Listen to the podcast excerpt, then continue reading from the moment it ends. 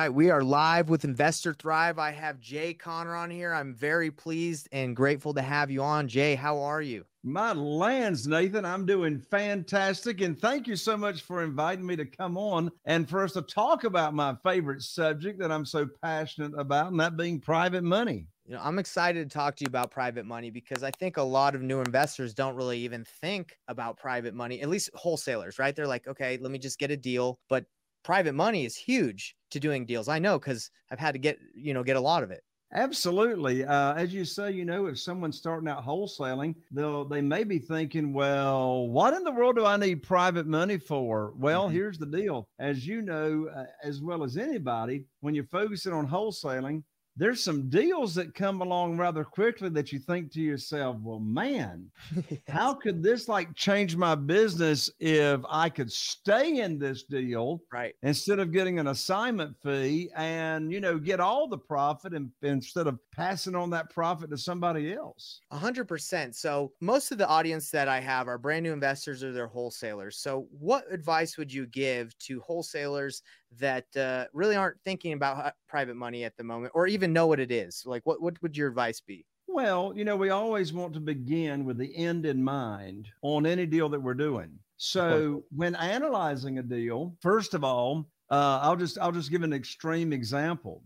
I do know this one thing for sure, which is a fact. The biggest profits, the biggest profits that are made in real estate typically are those that have rehab involved right? Okay. So, you know, let's say a wholesaler says, well, you know, I don't have any relationships in place that I could even rehab. Well, there's a rider downer. You're not right. going to want to stay in a deal and use private money to fund your deal if a rehab is involved and you don't have a relationship in place with the general contractor. So that's like number one, okay. right?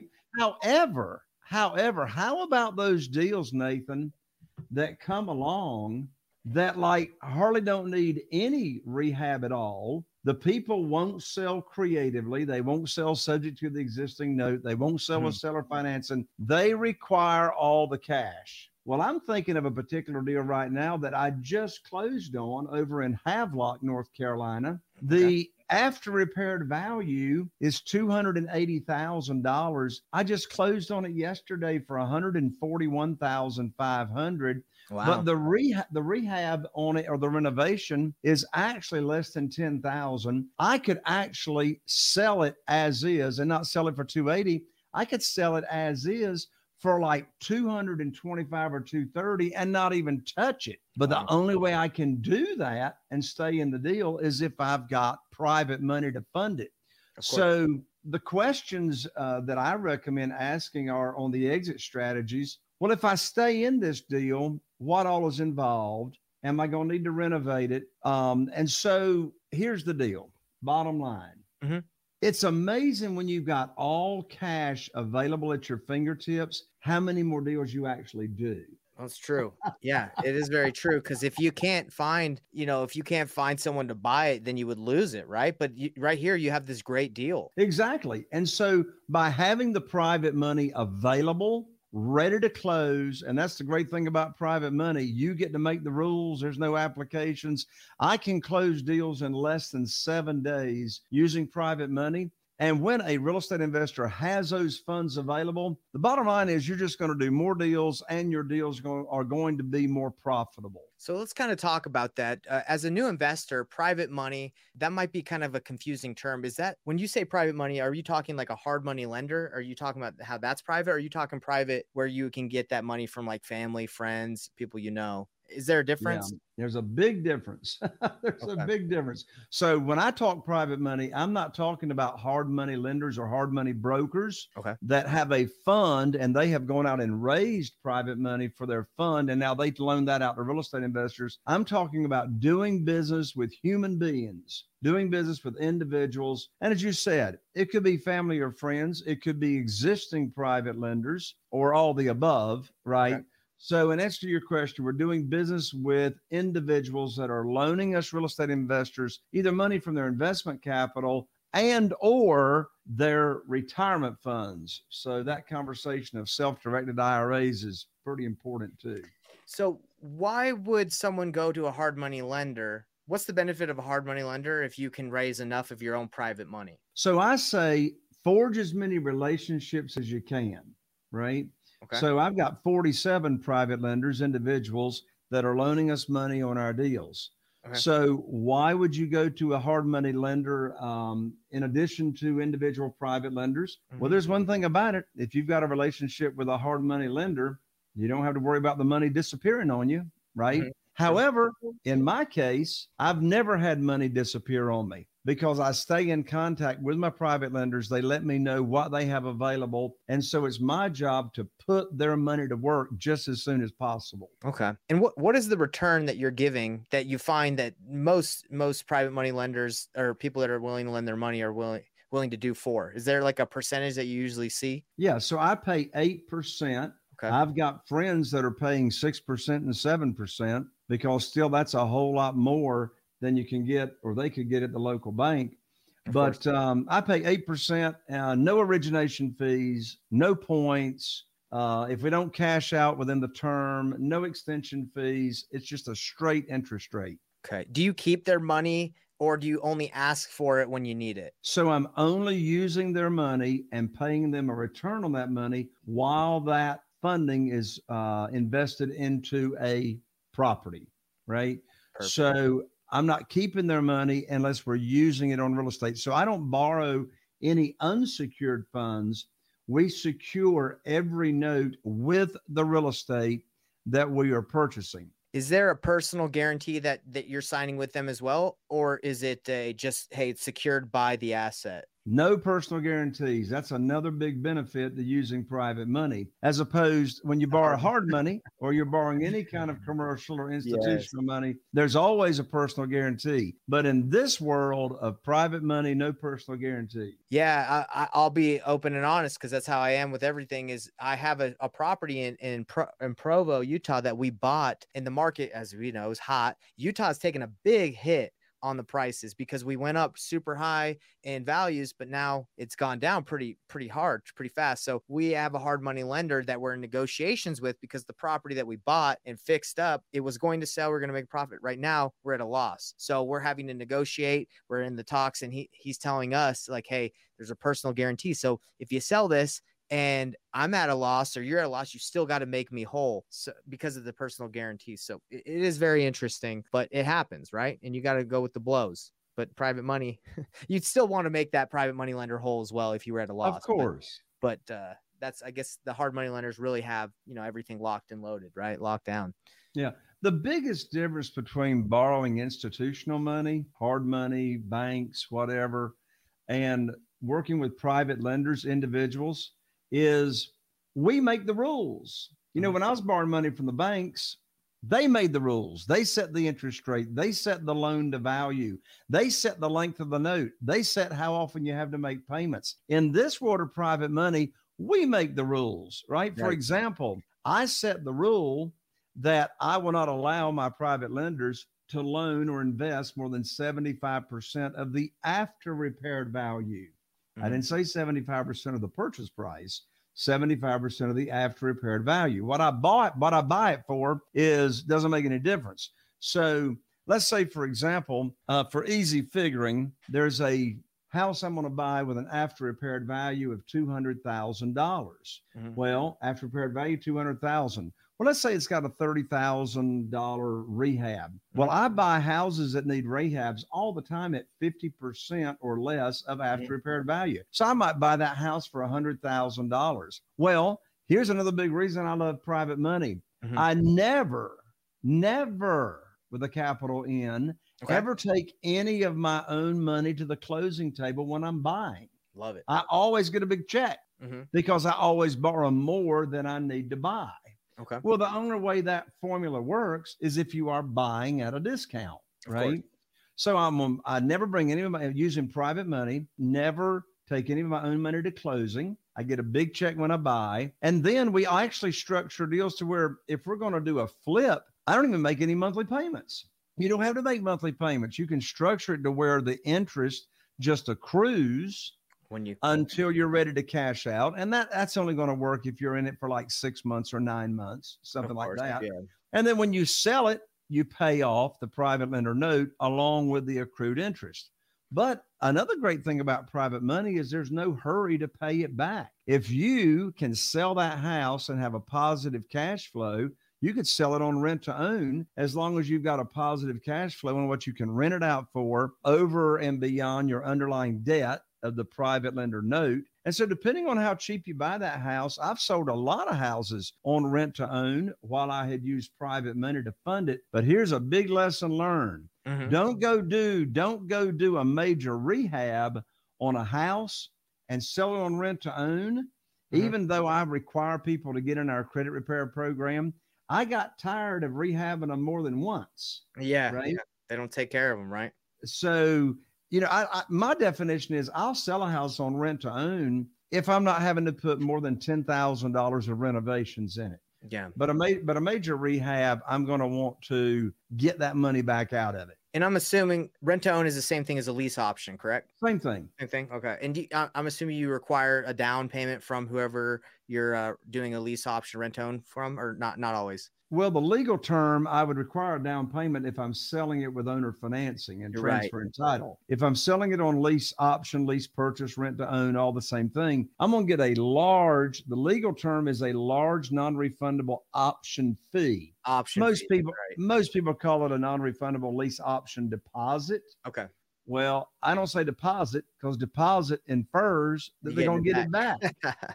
Got right? it. However, when they're ready for a mortgage, the option fee that's non-refundable that they paid when they moved in 100% of that option fee is applied to the purchase price. Perfect. And oh, you specifically call it option fee. Correct. Okay. Wow. So I think this is awesome. So for me, I've actually raised quite a bit of private money to, and this is how I structured it. I would get hard money for 80% and then I'd get private money for the down and for the repairs. But it sounds like you're get you have enough or you're raising enough to do the whole the whole purchase. Is that correct? Correct. Purchase more than I need to buy it. And if rehab's involved, all the rehab money up front. And the beautiful one of the beautiful things about, you know, using private money and, you know, I teach all the time how you raise private money without asking for it. The beautiful thing is there's no application fee, there's no application period, there's no uh, credits. Your credit score has got nothing to do with how much private money you can get. The way I do private money, it really puts you in the driver's seat and in control of the destiny of your business. Wow. So, do you suggest people use private money for uh, anything outside of uh, backing, like buying a, a, real estate property? Like, is there anything else that they can be doing with that, or is it only do, uh, buying properties? So, private money in the context of real estate can be used for single family houses, it can be used for commercial, self storage. In fact, if a self storage operator is selling and they're not selling with seller financing, then a lot of my friends use private money for that. Private money is used for small apartments, uh, you know, large apartments, right? It's all the same money, but it's how you structure it differently. So, like Got on it. large real estate stuff, we, they're going to be doing what we call syndication, raising mm-hmm. money for a fund. So, the private lenders will be investing in a fund that will fund the upcoming project. The way I do private money is everything is what we call one offs. And what I mean by a one off is that every single family house that is funded by a private lender or more than one private lender, that house is collateralizing the note that the private lender, uh, you know, that we're that we're borrowing the money. But in answer to your question, private money can be used for anything. I mean, you know, venture capitalists. I mean, that's that's private money, but in most of those cases, it's not going to be backed by real estate if you're like raising money to start up a uh, a company right. or something. That was kind of my th- question. Is like, uh, can do, do, other people maybe raise you know pay a return of eight percent on maybe something marketing spend if they want to send out mailers? I don't know if that really happens, but uh, you know. Just... Well, I can only speak from my experience, mm-hmm. and that is the only private money that I borrow is when I have a property that's got the equity in it that I can back and secure that note. So let's let's talk about this. So you can get properties at 50% normally or a little bit lower. You ask for 75% of the ARV. So you're getting more, you're borrowing more than you need and they don't so they don't even ask what you what you got it for. You don't even talk about it. You're just saying, "Hey, I'm I need 75% of what this property is worth." And and that's the discussion. Let me go through that discussion, Nathan. Let's let, do it. Let, let, let me go through that script. So, one way, or not one way, the way that I raise millions in private money without ever asking for it Okay. is first of all, you know, the old traditional way, Nathan, of borrowing money for real estate Mhm. is you go to the bank and you get on your hands and knees and you put your hands under your chin and you look at Mrs. Banker or Mr. Banker. You say, please fund my deal. Please fund my deal. Right.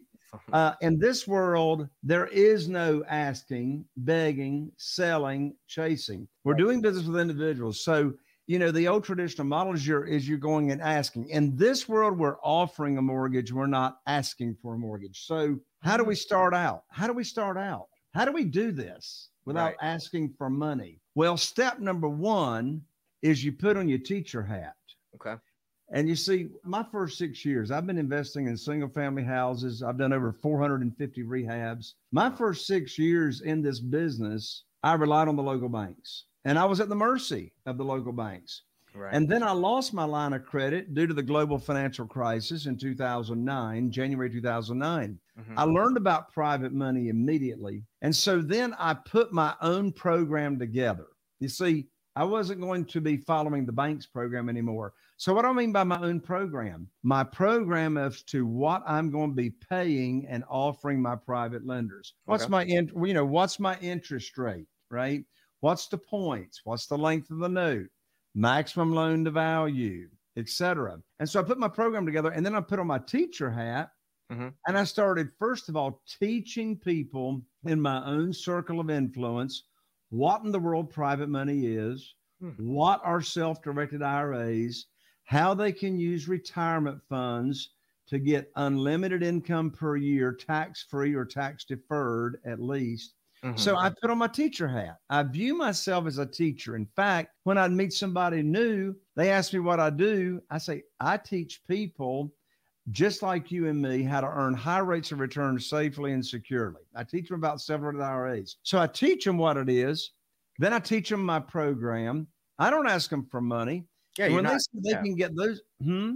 yeah, you're yeah, it sounds like you're just telling them what you do. And yeah, I love it. And so I'm teaching them the program. I don't have to ask. I don't have to ask, you know, do you want to invest whatever? If they've got investment capital, retirement funds, of course they do. Where else can they get Yeah. these kind of returns? If they've got retirement funds, then I introduce them to my connection at the um, self-directed IRA company where I refer all of my private lenders that have retirement funds. So now I know how much money they have. So Mhm. I hadn't asked. I taught them what it is. Now, how do I get a deal funded without asking them if they want to fund the deal? So I know how much someone's got to work with.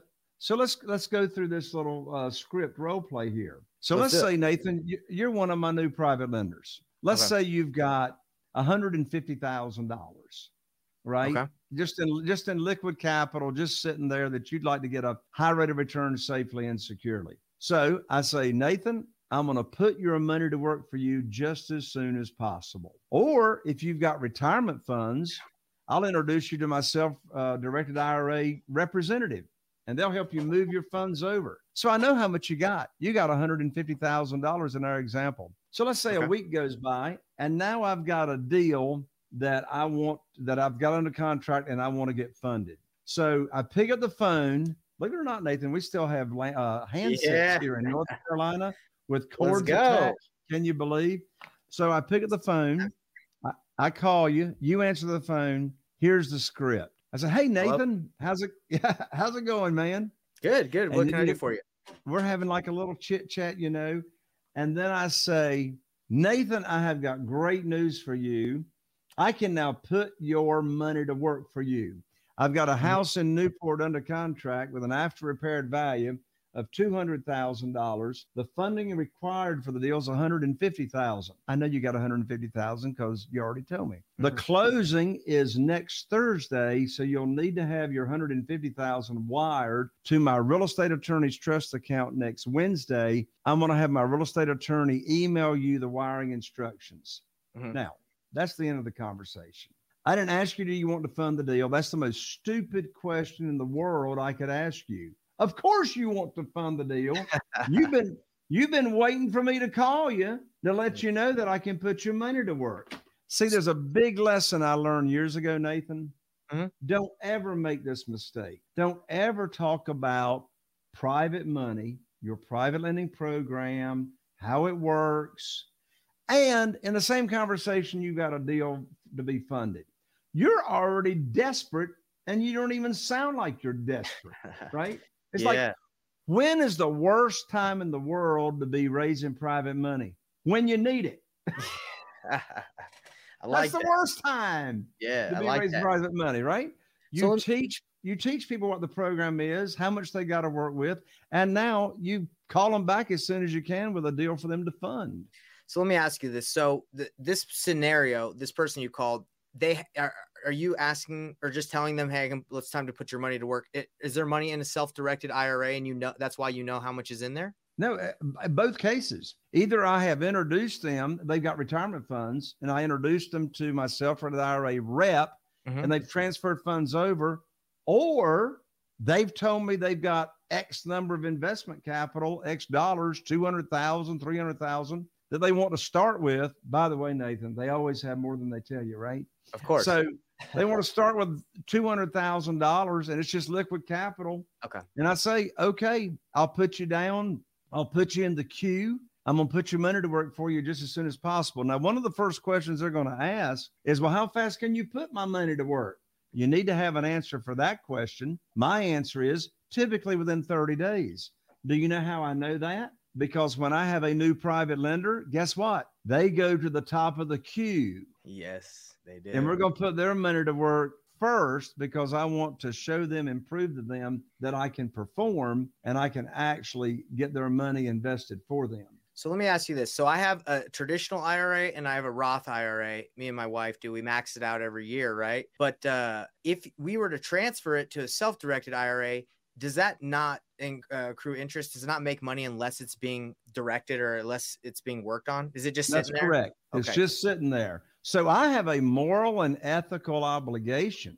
If I have even introduced, which, you know, none of my private lenders ever heard of self-directed IRAs. None of them ever heard of private money Right. until I taught them. Your private lenders are probably the same way. Mhm. right? And so, particularly if they have retirement funds and they've moved those funds over for the purpose of you to put their money to work because they don't have they don't have anywhere else to go because you're the person that taught them about it, Right. right? So I am obligated to put their money to work just as soon as I can. And uh, on the self-directed IRA, any money that you make uh, that they're making on the eight percent is not uh, is tax deferred or they don't pay taxes on. Correct? Correct. Because all those returns are going back to their self-directed IRA account. The Okay. returns are not going to them directly. Can you tr- transfer a Roth or a traditional anytime to self-directed, or is there like a cutoff on it? Absolutely. Okay, so there's not a cutoff on age or time No, or No. interesting. Yeah, because I was thinking about doing making it self-directed, but you can't invest your own. You have to have Right. someone else invest it, and I don't think it can be family either, right? It has to be like it can't be family and it can't be yourself, correct? Well, it can't be yourself. That's called self dealing. Mhm. But it can be your family, depending on who your family member is. Okay. So the IRS will not let you borrow money from someone else's retirement account Mhm. if you have a vertical relationship, meaning That's right. if it's your father, your mother, your grandparents, your great grandparents, or if it's your children, Mhm. right? Or your grandchildren. Those relationships cannot borrow from each other on real estate. However, lateral relationships, yes. Okay. So you can borrow from your cousins, you can borrow from your brother, you can borrow from your sister, you can borrow from your uncle, from your aunt. I mean, Got it.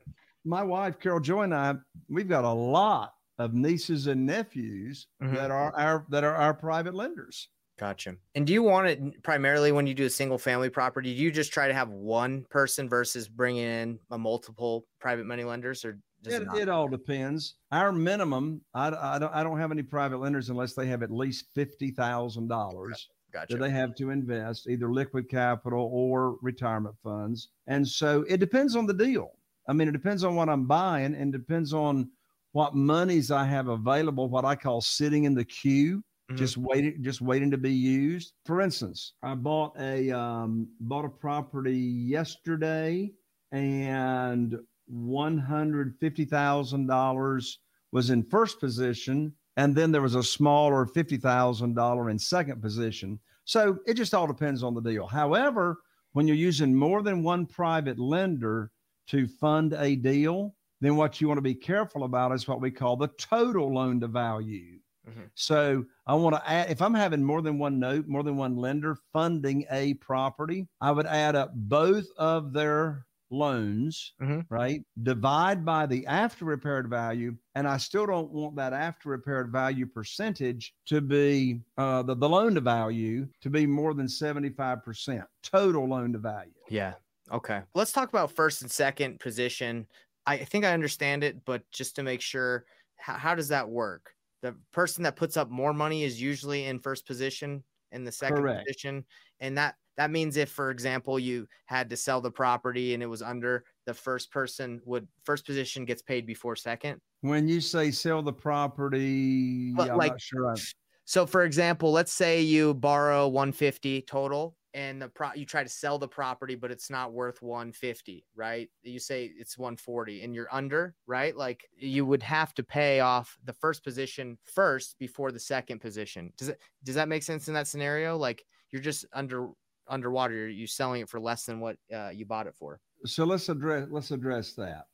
So any junior lien position is at higher risk than a mm-hmm. first position meaning let's say a second position private lender, if they were to foreclose because you're not paying, mm-hmm. well, they've got the only way they can be made whole is they're going to be inheriting the first position. Mm-hmm. So that's why there's a big, there's a five letter word in this business that starts with a T called trust.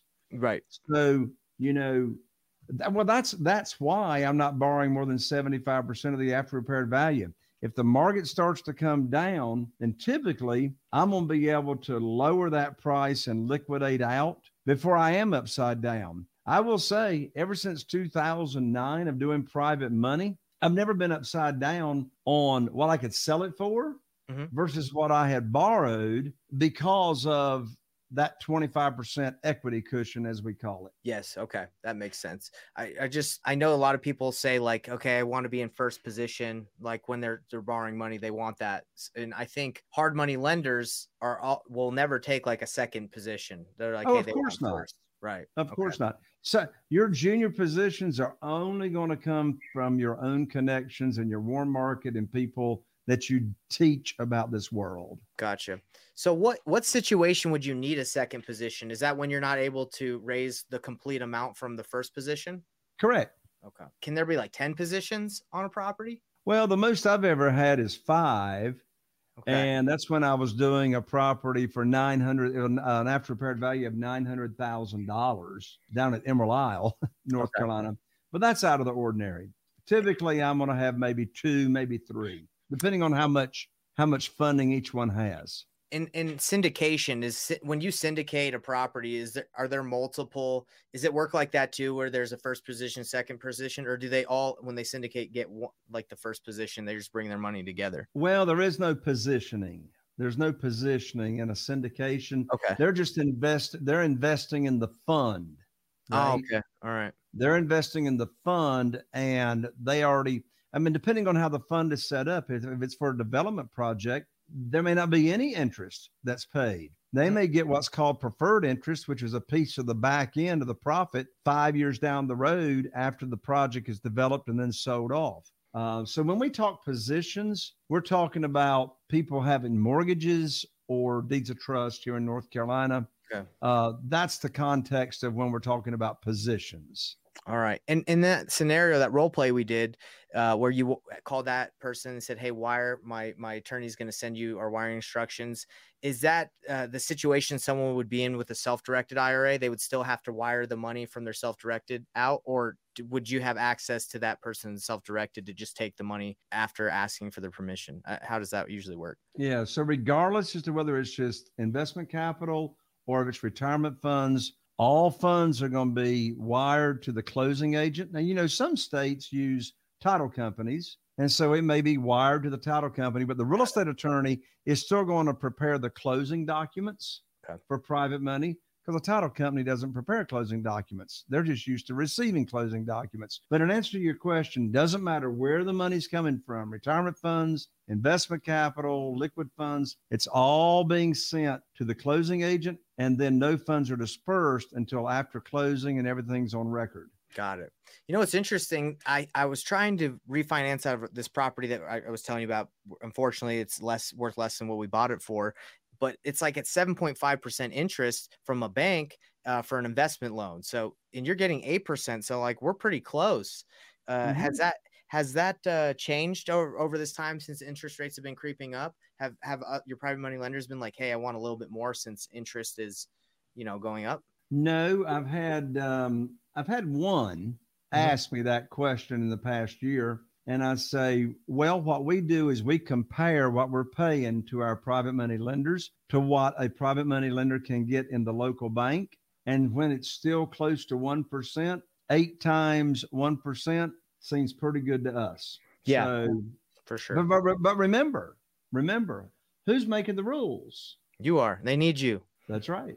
Because you're out there finding the deals and putting their money to work. Yeah. Exactly do you ever lend out your private money and become the hard money broker or do you not really sure. Okay. sure. I use my retirement funds at the self-directed ira company. I love i love passive income too. Okay. So you're able to do that. Because i was just wondering with let's say you have all this money from 47 people or more they they you, i don't know if you're able to f- give them all work like put all their money to work. So you probably you lend their, their money out as a hard money lender no, no, no, no. I can't do that unless I'm a licensed mortgage broker in the state where the deal is happening. Okay. So I thought you were asking me if I use my own personal retirement no, funds. I'm, I'm just saying, like with all the people's money that you have available, right? That uh, I don't know if you're able to put all their money to work, and so they're all just sit sitting there until you call them. I was wondering how you if you put their money to work somehow some other way than bringing them asking them right. No, I just yeah I just use um, our private lenders funding on our deals. Okay. Is that what a hard money lender is though? He has all these private money lenders and he gets them and he says, "Hey, I'll lend it out to this guy." And yes. Okay. But you're you're you don't do that. No. Hard money lender or broker, which I have lots of friends that are. I say make as many relationships as you can. Mm-hmm. But if mm-hmm. you don't have private money, hard money is a whole lot better than no deal. Yeah, yeah. if it's a good deal, right?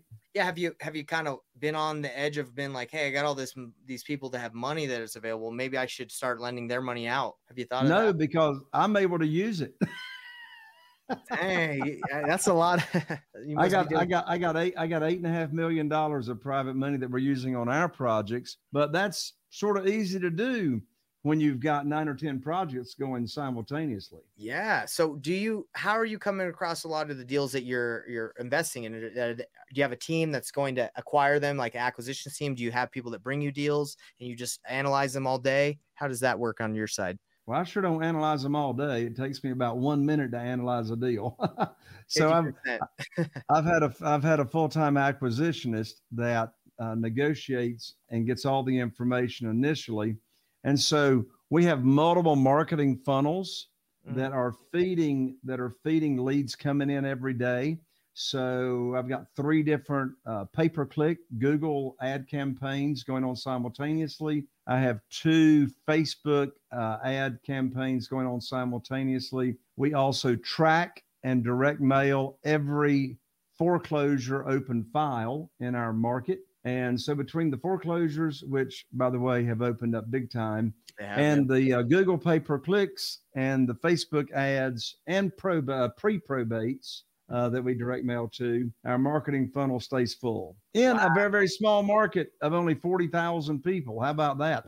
I only, hey, Nathan, I only do two to three houses a month, but the average profit right now is $78,000 per house. Do you feel like uh, because you're in that small market, you've you've really mastered it, and that has actually benefited you to stay in that local market in that one place? Outlying smaller markets are always outperforming the return on your marketing dollars versus all that competition in the city. A hundred percent. I agree with you on a hundred percent because it is. Uh, that's what I kind of, as a wholesaler, we've target these major cities, right? So, because that little place, that that small area, unless you're buying those properties, it's, it's kind of hard for us when you do nationwide to find those buyers that are are kind of like you. You're a buyer, right? You're absolutely. You're, wow, that's amazing strategy. I love it. How long have you been doing that strategy for? Where you're like you're taking down those deals with private money and you're running your own thing in this market? Since 2009. Wow, and you really perfected that thing, I bet. It's like a well-oiled machine. Well, I still learn lessons. Yeah. Well, that's been I've had a really good time chatting with you. This is um, amazing that you're able to do it. And that's kind of the struggle that wholesalers face is we're not buying the deal. So we really are at the mercy of can we sell it? But you've solved that problem by bring getting enough money. We're like, hey, this is a deal. I can make money. I don't have to run this by anyone. It's my decision. Exactly. Like you are the committee. yeah. You are the committee. Wow. So that that would help a lot of wholesalers that are maybe struggling that are like, man, I know this is a deal. I know there's a return, but I can't find anyone to buy it. Then you get the private money. There you go. Before we end, if you had any advice for a wholesaler that's uh, starting out, what would that be for them? For a wholesaler starting out, well, mm-hmm. first of all, if you want to start out in wholesaling, you need to work with somebody that knows what they're doing and don't go about this by yourself. And that guy's name would be Nathan Payne. That's you need me. to work with Nathan Payne. That's right. right. Yes. Uh, I mean, you know, I started in this business investing in real estate without a mentor, without a coach. Bad way to go. I lost a lot of money and made some mighty, mighty big mistakes. So be sure if you're starting out in wholesaling, work with somebody that knows what they're doing. That's 100% true. And for anyone that needs it, I'm assuming you have like a course and you teach people exactly how to do the script, kind of what we went over. Do you sell something like that, like a course? I got something better than that. What you got? How about an absolutely free, F R E E, free? I just recently finished writing my private money guide, right? Wow. Which is called Seven Reasons Why Private Money Will Skyrocket Your Real Estate Business and Help You Build Incredible Wealth. It's free. You can download this private money guide to get you on the fast track at jayconner.com, J A Y C O N N E R.com forward slash money guide. That's Jay Conner with an ER, J A Y C O N N E R dot com forward slash money guide. All right, let me put that up there. Let me see if I got it for you. We're gonna we're gonna have it just scrolling across the bottom. Is that it? jayconner.com forward slash money guide. That's it right there. Wow, you're giving that out for free. Why are you so nice? because I hang around go givers like Nathan Payne. That's awesome. You know, I'm actually going to go and grab that. I've been focusing ma- mainly on just getting the down, right? Like I've never really thought, oh, I need to raise the whole, uh, you know, amount, but sounds like it's a good idea. You know, it's, it well, saves I you mean, on points saves yeah, on you, interest. If you really want to be, if you really want to be in control and not paying the points, origination fees, etc. And I tell you, Nathan, um, if I could, let me also tell your audience about my podcast. Please do.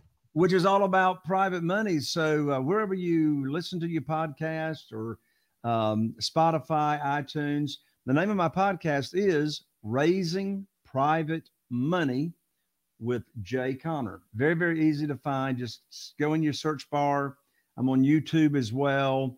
Um, iTunes or Spotify. You can definitely um, not miss out on anything there. So, Raising Private Money with Jay Conner podcast. Podcast, Raising Private Money with Jay Conner. I actually had the privilege of going on your podcast and I had a wonderful time. I think it's amazing. I appreciate you having me. I'm I'm so grateful to have you on here. And we're actually going to be seeing each other soon the end of the month at one of the mastermind meetups we're part of. So I look forward to it.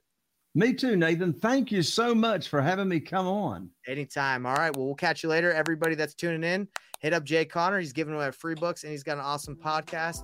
Uh, definitely do it because I'm doing it. See you guys later. See you.